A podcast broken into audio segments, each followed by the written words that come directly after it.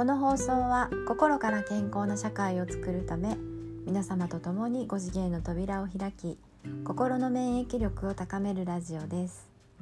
看護師の山崎凛子が心に関するさまざまなお話をお届けしておりますのでどうぞ今夜もお付き合いください。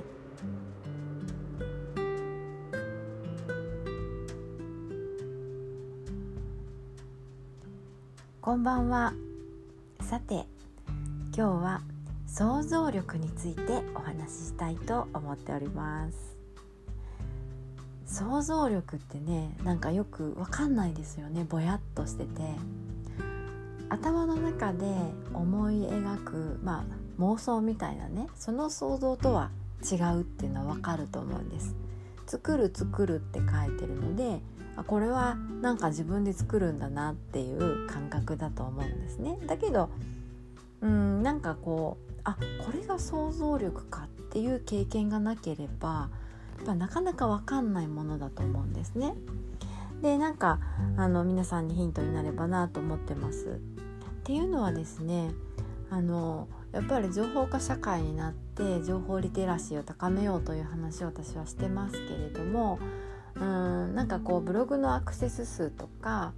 あの動画もねいろんな動画があってそれの再生回数とか見てたらもうみんなかなりね、えー、情報収集してますよね。みんななんかこう何かを探してるっていう感じがするんですね。だけれども、えっと、その情報収集をした先にどういうステップがあるのかとかあのなんかこう指標になるものがなければこれねもう情報の波にね飲み込まれてしまうと思うんですよ。でもなんか情報疲れしちゃって何も答えが見つかってないのにもうドロップアウトみたいなねそういう状況になってしまうんじゃないかなと思うのでね何かこうヒントになればなと思ってます。それでえっと真似なんかしなくていいって私は思っていていやわかんないです私もまだまだねそんな成功者ではないですし自分自身もこれから探求していくんですけれどもでも何て言うかな結局モデリングというものは散々やってきました心理療法を使って。だけどモデリングした先にあの結局オリジナル自分で生み出していかないといけないんですよね。モデリングで誰かがやっていることと同じことができたとしてもなんかそれってあまり幸せにはなってないんですよね。やっぱりなんか代わりの利かない私になるっていうみんなここを目指してるんじゃないかなってそれがこうなんか生きている意味というかねあのそうじゃないかなっていうふうに思うんですね。で大前提としてですねあのやっぱり生きてきた過去がみんな違う誰一人としてそれは兄弟であっても親子であっても同じ人生を生きている人はいない。ってことは思い描く未来も一人一人違うんですよね。それはなんかこうお金持ちになりたいとかね有名になりたいとかねなんかそういうざっくりした表現は一緒かもしれないけどじゃあ何でそうなりたいのかとか誰に好かれたいのかとかあのどういう内容でうんとなんかお金を得たいのかとかねやっぱり詳細に見るとみんな違うと思うんですね。ということはですね他の人が失敗したからといって自分も失敗するとは限らないんですね。で他の人がうまくいったからといって自分もうまくいくとは限らないんですね。結局のところ自分でうん、自分のやり方を見つけていかないとこれは自分が思い描く未来にはたどり着けないっていうことなんですね。でそれで、えー、情報収集ですがこれもうあの鉄板なんですけど、えー、不飽和的に情報をインプットした先に想像がある。わかりますか？えっと不飽和っていうところをもう少し噛み砕いてお話しするとですねえっと飽和というえっと飽和脂肪酸と不飽和脂肪酸って栄養素にはあるんですけど飽和状態っていうのは何かというとこうなんかそこにある内容が、えっと、全部こうつながって満たされてるっていうこういうこうなんか調和というかねこうつながっている状態なんですよ。でだけれど不飽和っていうとあの全てがつながってないんですねバラバラなんですよねまだ。そういう状態を、えー、作るかのように、えー、情報をインプットすると。えー、つまりあそうかこれってこういうことなんだとかあじゃあこれってこうだよねとかなんかこれってこういうこと？みたいなこうやってなんかこう自分の言葉で置き換えたりとかまとめたりとかそういうことができないように情報を入力するっていうこれがコツなんですね。で、えっと、その次に出てくる想像力なんですけど、えっと、想像力というものはそもそもあの誰の中にもあります。ある力です。ただその力を使う方法をほとんどの人が知らないんですね。ただただ情報収集だけをしていてはこれはこれはなんかそこにたどり着かないってことなんですね。引き出し方を知っていかないと。で、えーと、不飽和的に情報をインプットするっていうのは、うんと、いちいちね感情を挟まないっていうことなんです。からなんか記事を読むたびに動画を見るたびになんか「あーなんか私もそうなったらどうしよう」とかね。なんかこう「わ今そんな状況なんだ嫌だな」とかね「あなんかこれはひどいよな」とかね。もうなんかこういうまあ悲しいもそうだし嬉しいもそうなんです。いちいちこう喜んでなんか「はあ私もこんな風になりたい」とかね。もうこういう感情いちいち挟まない淡々と情報って見る。あのそれが情報収集です。そして不飽和的に情報をインプットする。そのコツはですね全く違うコンテンツの本を数多くいろんなものを読む例えば10冊ぐらい同時進行並列的に読んでいくっていうのがそのコツなんです。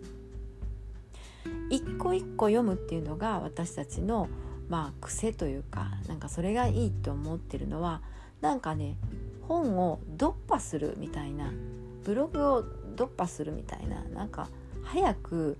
こうなんか数多く読むというなんかこういうことが目的になっていてなんか自分の人生に生かすというこっちを忘れちゃってるんですよね。なのであのこう一冊ずつ読むっていうのは本当にあのどこかで私ビデオあ動画ではあごめんなさいラジオでお話ししてるんですけど一個一個っていうのはパフォーマンスを発揮しない方法なんですね。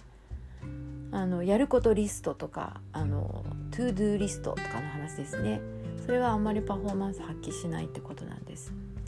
例えば私は、えっと、一休さんにすごい興味があった時一休さんの本ってなかなか見つからないんですけど5冊ぐらいが精一杯なんです。1冊はすごく分厚くって読みにくい本です。でその時同時にねえっと日本に能を確立した世阿弥にすごく興味を持ちまして世阿弥の本も集めてたんですね。でそれも5冊ぐらいが限界なんです。あんまり残ってないんです。で10冊ぐらいをあっちこっち読んでたんですよ。その日の気分で今日ここ読もうって。あ今日こっち読もうとか今日この本とかっていう感じで気が向いたものを読むっていうね。あのそうするとなんか何にも頭に入ってないような 一冊も読み終えないしなんか全然役に立ってないような気がするんだけれども実はその方があの感情にとどまらない淡々と読めるっていうあのこの方法なんですよね。で無意識の力潜在能力ってこの状態の時に発揮されるんですね。例えばですねそうだなうん言霊について知りたいとかって思ったら一人の著者の本だけではこれブブーなんですね。なぜかというとその人の意見だからです。じ偏りがあるんです。想像は生まれないんです。例えば言霊について知りたいと思ったなら言霊について書いている10人の本を読む10個の意見を聞いてみるであちこち読むでそうした時にですねあの自分なりの何か答えが見えてくるんですね。で例えば何か誰か一人の著者が気に入ったとしてその人について知りたいと思ったらその人が書いているいろんな分野の本を10冊ぐらい読むんです。そうした時に初めてその人の人となりというか背景が見えてくるんですよね。で私がそうやって一休さんの本と出会みの本を10冊を読んでいる時にですねあのふっとですねあのなんかね室町時代の風景がね浮かび上がってきたんですよね。えー、実は一休さんと世阿弥って同じ時代に生きてるんです。重なってるんです。でもどこにもそんなことは書いてないです。一休さんの方は一休さんのことだけ？世阿弥の方は世阿弥のこと能のことしか書いてないんですけど。でもねえっと能の世阿弥が作った能のプログラムストーリーの中には非常に禅の要素が散りばめられていてで一休さんは非常に日本の能に、えっと、貢献した人なんですね。これなのでねこの一休さんと世阿弥って私絶対出会ってるなって絶対この2人はつながってるっていうどこにも書いてないんですけどもうね私の中の確信なんですよね。で、えっと、さらにですね、えっと、世阿弥っていうのは男の人です。能は男の人の世界で、えっと、男性が女装して舞うんですね。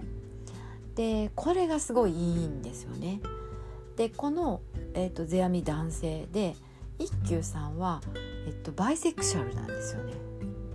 実はどっちも OK の人なんでこれねこの2人は絶対つながってたっていう。もうね誰も言ってないよ。言ってないけど私の中ではもうね揺るがない確信なんです。で実は事実ってこれしかないんですね世の中に。分かりますか？この意味。誰かがこれを事実だって言ってたとしてもそれは誰かの意見でしかないんです。どんなにデータを示しててもどんなに根拠を述べていても何百人がそれに賛同してたとしてもそれが事実であるということを証明する方法は世の中にないんですね。なので自分の中から生み出されたもう何て言うか根拠のない確信ですね根拠ありますよあるけど言えないんですよこれ。でその確信が事実だっていうこういうことなんです。これが想像です。で変わりきかないですよね。他の人は誰も言ってないですよね。でそれがまあ自分らしさというかそれがまあ商品になりビジネスになっていくわけなんですね。でそうですね。これってまあ言ってみたら自動書記とかっていうものは、えっと、知ってるかな？ちょっとそういうものが関連します。なんかねこうある時ふっとその10冊を読んだからってなんか何も出てこないんだけど放置しておくんですしばらく放っておくそうすると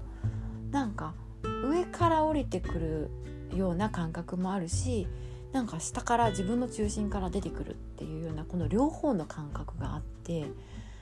なんかいきなりね頭の中で、えー、文言が流れ始めるんですね。でそれは自分が知らなかったことで今まで思ったこともないような言葉が流れ始めるんです文章が。でよくあるのは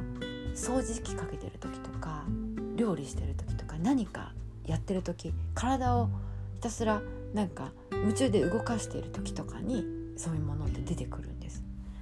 でブワーッと流れるのでもうそれほっぽってなんかこう書いていかないと後からと思ったらもう出てこないっていうこういうものなんですけどあの私が話している介護の話とか、まあ、がんの話とか、えっと、脱メタボの話とかもなんかその辺から来てるんですよね。で実はこれってあの魂磨きの一つなんです。魂というのはうん念だったりとか経験だったりとか知識とかあとまあ感情もそうですね言葉でできてるのでねで情報そういう、えーと、言葉の入れ物なんですね魂って。で情報リテラシーを磨くとかこういう方法で想像を引き出すっていうのはこれもう魂の鍛錬なんですね。なのでね魂が磨かれていきます。で自己肯定感とかもできてきます。結局ねそのどんなに情報収集をしても答えはそこにはないんです。自分の答えは自分の中から生まれてくる。これしかないんだなっていうことが分かります。はい、これが、えーと、想像力なんです。だから情報っていうのは本当に一つの意見として自分の中に取り込んでください。飲み込まれない。情報に溺れる必要はなくてそうかこの人はそういう考えなんだなっていいんですね。でもうもう何て言うかなこう満タンになるとねもう何聞いても何見ても入ってこなくなるんですね。満タンになったら。でそこまで徹底的に情報収集をしてあとは楽しいことをやっとく。自分が心地いいことをやっとく。もうひたすらなんか体を動かしておく。そうするとうんなんか上から降りてくるような、えー、下から生み出してくるようなそういう感覚でなんかねひらめきというか化学情報ですねこれ情報のねあの化学反応が起こりますのでそれまで楽しんで待っていたらいいというこういうことでした。はいなんかねあのたくさん情報収集して次によかったら一緒に進んでいきましょう。はい今日はではこの辺でお付き合いくださりありがとうございました。おやすみなさい。